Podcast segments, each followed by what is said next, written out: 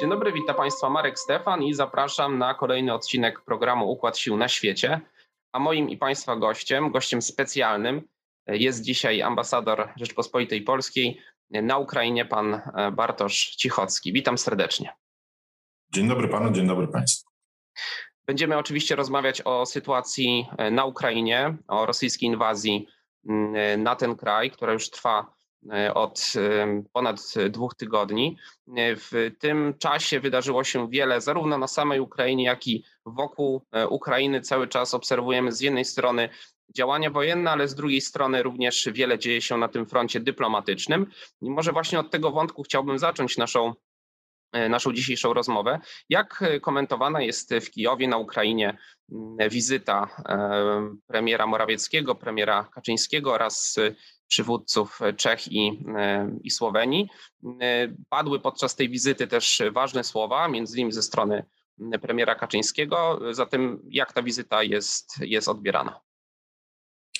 Jest odbierana jednoznacznie pozytywnie, wręcz entuzjastycznie.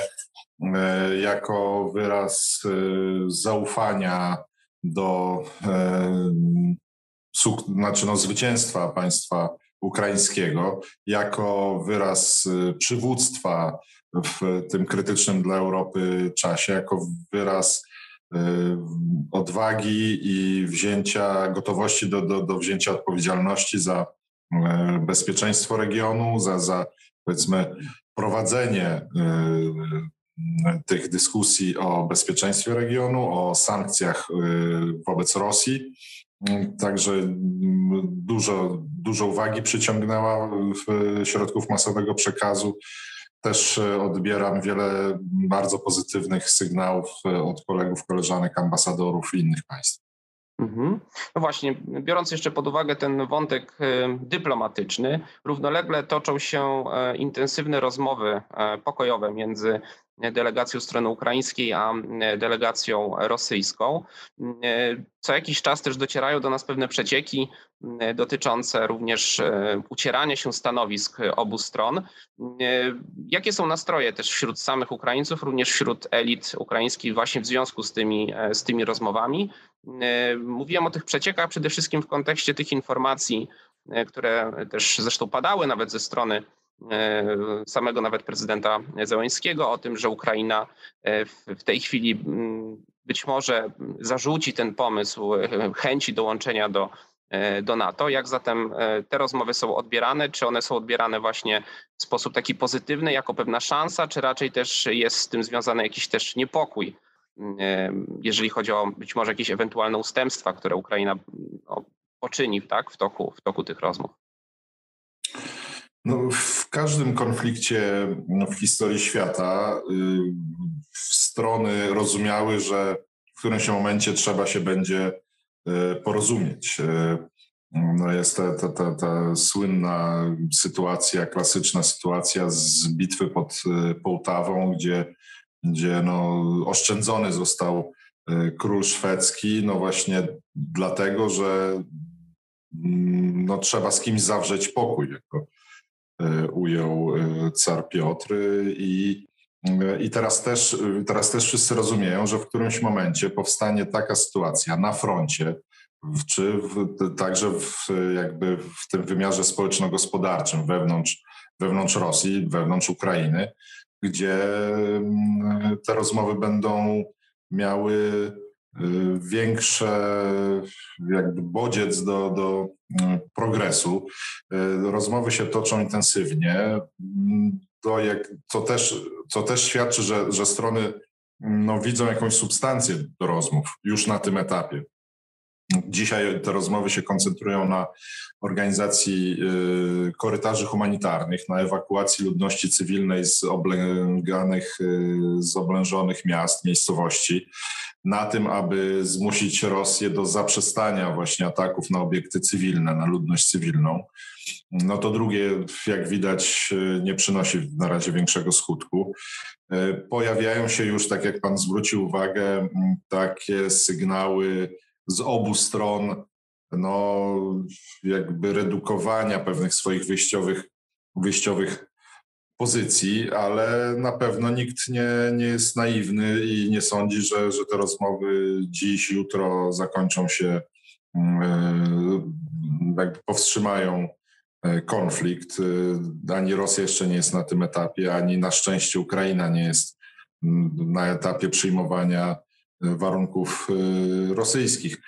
Tak jak pan powiedział, i to też wybrzmiało podczas podczas tego spotkania w Kijowie premierów Polski, Czech, Słowenii z prezydentem Zelenskim, premierem Szmychalem, ale także wcześniej bardzo wyraźnie o tym mówili chociażby minister obrony Ukrainy, pan Reznikow, że, e, że no żaden rząd ukraiński nie przyjmie rosyjskich warunków ze względu na opór społeczny na Ukraińców. No, Ukraińcy nie zaakceptują rezygnacji z, z suwerenności, rezygnacji ze swojego terytorium. Więc każdy rząd e, e, musi, będzie zmuszony brać to, brać to pod uwagę. Mhm. Obserwujemy też również te potoki uchodźców, którzy opuszczają te tereny, przede wszystkim te tereny, które objęte są najintensywniejszymi walkami. E, wspominał już tutaj Pan o tych korytarzach e, e, humanitarnych. Czy też do samego Kijowa mm, docierają uchodźcy z tych terenów, przede wszystkim mm, właśnie położonych na wschód od na wschodzie Ukrainy, czy raczej ta fala omija Kijów i zmierza gdzieś bezpośrednio już ku granicy z Polską? To jest raczej ten, ten drugi scenariusz. No ja nie widzę w każdym razie mo, może poza dworcem kolejowym, by tutaj gromadzili się uciekinierzy. E, oni podążają na zachód Ukrainy lub jeszcze dalej do Polski, przez Polskę, na terytorium Rumunii, Mołdawii, Węgier, Słowacji. E, natomiast no, ze względu na, na sieć połączeń i jakby geografię tej infrastruktury transportowej, no Kijów, Kijów jest ważnym punktem na, mm, w, tej, tej, w tej fali uchodźce, uchodźczej, e, ale też ci uchodźcy zdają sobie sprawę, że, że to właśnie Kijów jest e, najważniejszym celem rosyjskiej agresji, że tutaj mm, e, no, nie znajdą, mogą, mo, mogą dalej, nadal pozostawać w, w niebezpieczeństwie, więc jadą dalej, starają się jechać dalej. Mhm.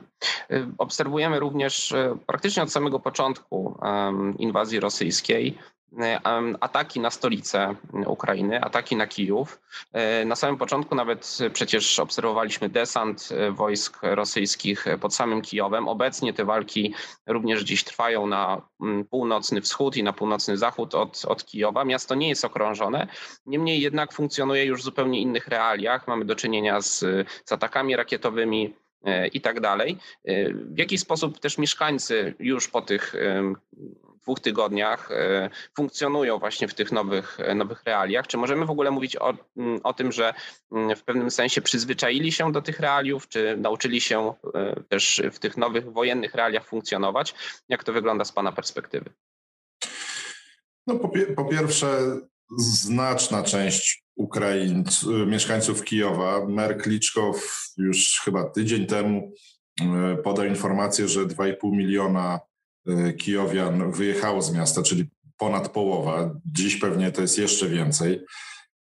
Natomiast nadal widzę w sklepach, przed aptekami kolejki osób.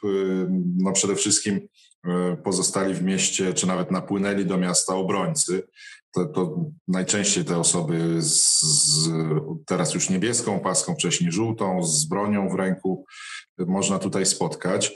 Trudno mi się wydaje mówić o przyzwyczajeniu. No, trudno się przyzwyczaić do tego, że, że rakieta y, uderza w blok mieszkalny. Wiele osób, wiele osób y, no, stara się ten no, jakby z, y, uchronić przed tym, e, nocują w, na, w stacjach metra, w piwnicach. Dlatego też na szczęście, jeśli dochodzi nawet do tych, do tych ataków z powietrza, to tych ofiar jest w Kijowie niewiele. No, niestety świeży przypadek kolejnej rosyjskiej zbrodni to jest uderzenie w teatr w Mariupolu, gdzie się ludzie chronili, przekonani, że skoro Rosjanie będą wiedzieć, że tam się chronią cywile, no to, to, to będą bezpieczni. To okazało się, okazało się odwrotnie. W Kijowie na szczęście do takich e, sytuacji jeszcze nie doszło. Mm, natomiast no, miasto jest przestawione na tryb wojenny, jest wiele, wiele posterunków umocnionych, betonowych czy, czy, czy workami piasków, e, workami z piaskiem. Odbywają się, odbywają się kontrole samochodów, bagażników, osób.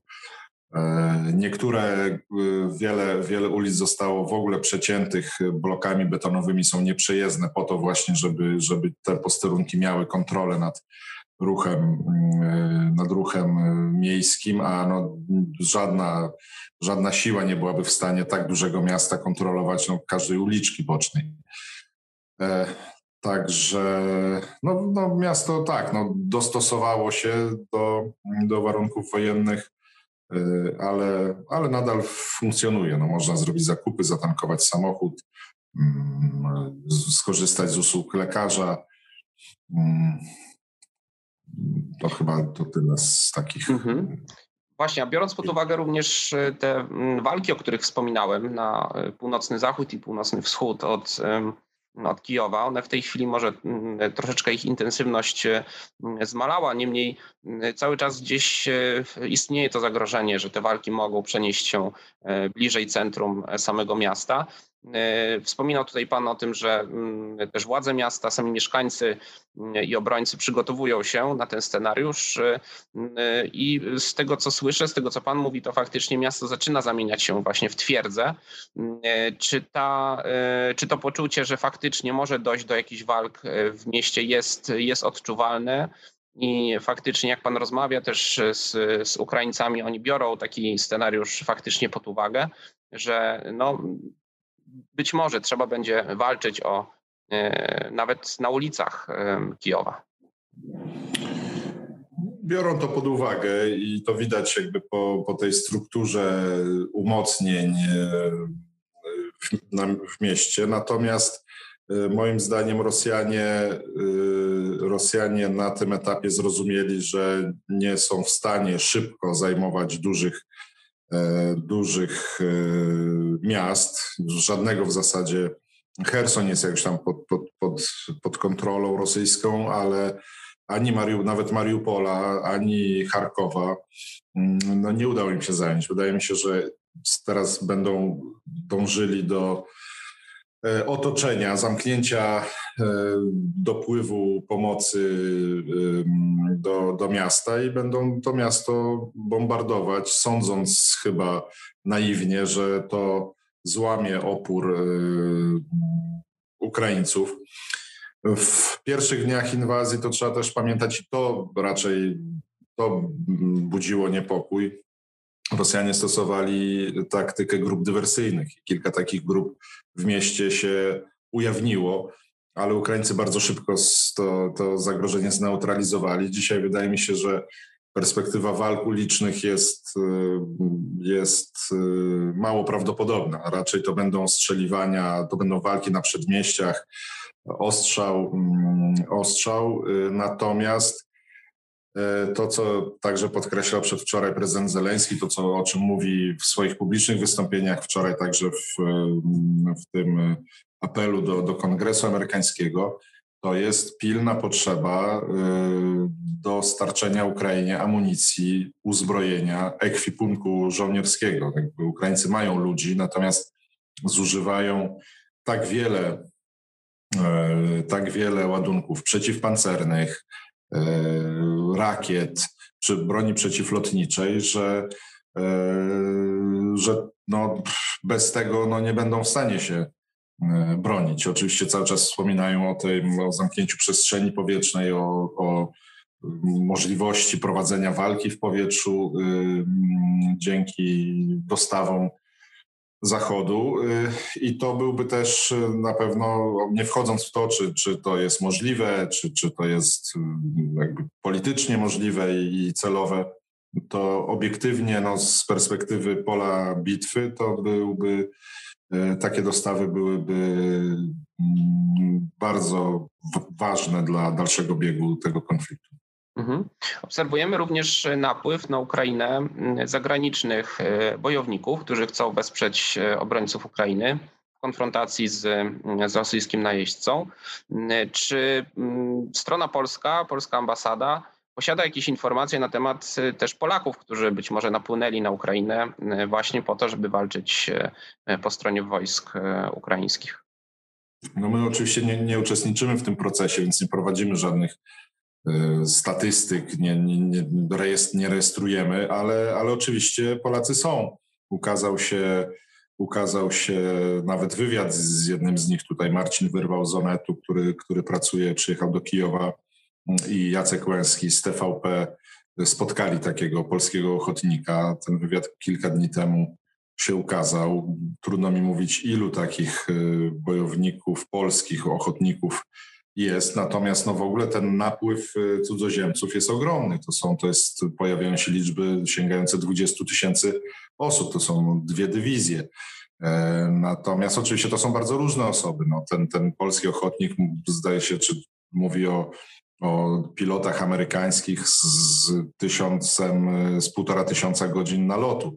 E, pojawiają się jacyś, jakieś informacje o jakichś snajperach, saperach, no także jeśli tylko Ukraina będzie w stanie ich uzbroić odpowiednio, no to będzie to bardzo, bardzo poważna e, siła. E, mhm. Natomiast no, ludzi Ukrainie nie brakuje, siłom zbrojnym Ukrainy nie brakuje. Brakuje uzbrojenia i ekwipunku dla tych ludzi. Mhm. Chciałem jeszcze zapytać o, o to, jak komentowana jest postawa Białorusi w, w, tym konflikcie. No bo z jednej strony faktycznie widzimy to, że z terytorium Białorusi e, są prowadzone ostrzały, e, są wystrzeliwane chociażby pociski Iskander.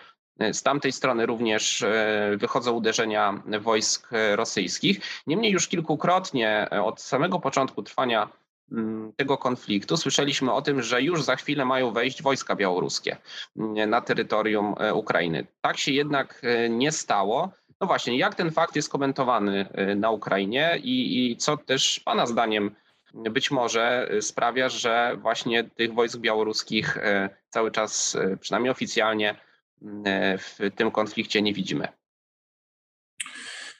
Mm, e, Ukraina prowadziła specyficzną, rząd prezydenta Zelenskiego prowadził specyficzną politykę wobec, e, wobec Białorusi, wobec reżimu Aleksandra Łukaszenki, z dystansem na przykład odnosząc się do e, tych, tej grupy liderek opozycji, tych, tych demonstracji na Białorusi. Oni, Ukraińcy, doskonale, znaczy w, w swoim spojrzeniu na to, co się dzia, dzieje od półtora, dwóch lat y, na Białorusi, on, oni jakby priorytet y, stawiali na bezpieczeństwo. Oni rozumieli, że destabilizacja, czy tak oceniali w każdym razie, że destabilizacja reżimu Łukaszenki y, wzmocni na Białorusi Rosję.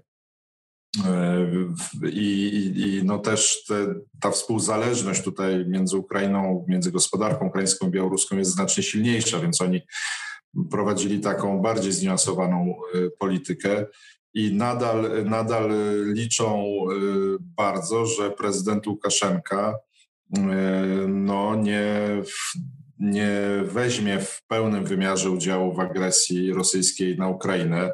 O tych, o tych oddziałach białoruskich no, mówi się,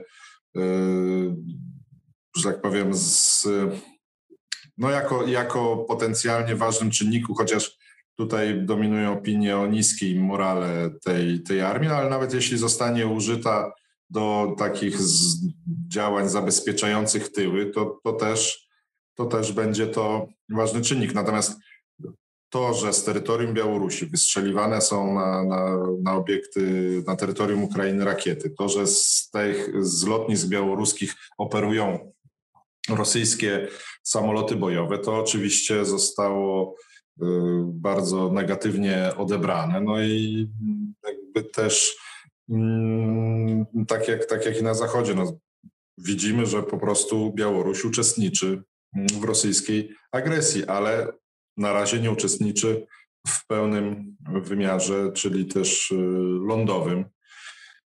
No i być może, y, być może, no podejrzewam, zdziwiłbym się też, gdybyś nie toczyły się jakieś rozmowy nie tylko ukraińsko-rosyjskie, ale ukraińsko-białoruskie, w których jakby prezydent Łukaszenka otrzymuje no, sygnał taki z niech, jakby odstraszania od y, tych y, ostatecznych decyzji.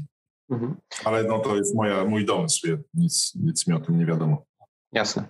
Mm, na zakończenie naszej rozmowy chciałem zapytać, e, jak wygląda funkcjonowanie ambasady e, w tych realiach miasta, które no właśnie z, przyjmuje na siebie ataki.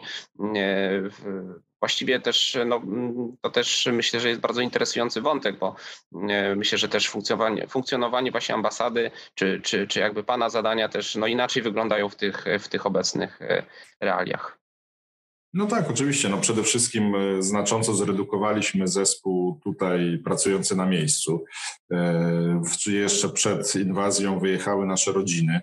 Natomiast, e, natomiast no moi, moi pracownicy pracują z terytorium Polski. Czasem przydzielono im inne zadania, zagospodarowano ten zespół w, do nowych realiów zaadoptowano, ale, ale to są ludzie, którzy intensywnie E, pracują. E, my oczywiście jakby bezpieczeństwo zespołu jest najważniejsze, więc no oczywiście, że nie, e, nie wybieramy, znaczy wychodzimy na miasto tylko jeśli to jest konieczne, po, po, po zakupy, czy właśnie, czy, czy zabezpieczyć ewakuację osób polskiego pochodzenia, czy, czy polskich obywateli odebrać wizytę premiera, no, ale unikamy takich sytuacji zbędnego narażania zdrowia i życia. Natomiast pracy jest, pracy jest dużo, bo, bo y, ogromna jest pomoc, y, pomoc Polski i państw zachodnich dla, dla Ukrainy. No i w tej, w, tej, w tej pomocy, w tym procesie trzeba trzeba pośredniczyć, no, trzeba odnaleźć odpowiednie osoby po stronie ukraińskiej, przekazać ich zapotrzebowania, skontaktować, skontaktować instytucje i osoby z polskiej strony e, z odpowiednikami ukraińskimi, przekazać e, dokumenty, no, nawet jeśli one są w wersji, w wersji elektronicznej, to, to jednak e, to jednak my tutaj wiemy, z kim się należy w takiej czy innej sprawie e, kontaktować. E, no, e, jest wiele takich jakby nie, działań, które takich codziennych, które no może nie mają charakteru dyplomatycznego, ale ale no, trzeba zarządu, jest jednak nadal budynek, majątek, no, finanse. Teraz właśnie głównie się będę zajmował przesyłaniem dokumentów księgowych do, do centrali. Jest to czasochłonne, ale musi zostać zrobione. No więc takie mało może czasem atrakcyjne i widowiskowe rzeczy, ale one zajmują, zajmują czas. Życzymy zatem wielu sił i też wytrwałości, przede wszystkim e, bezpieczeństwa e, w tych e, też trudnych dniach. E, przesyłamy też, pewnie nasi widzowie również wyrazy, wyrazy szacunku i wsparcia też dla Pana, ale również dla, dla obywateli Ukrainy i obrońców Kijowa.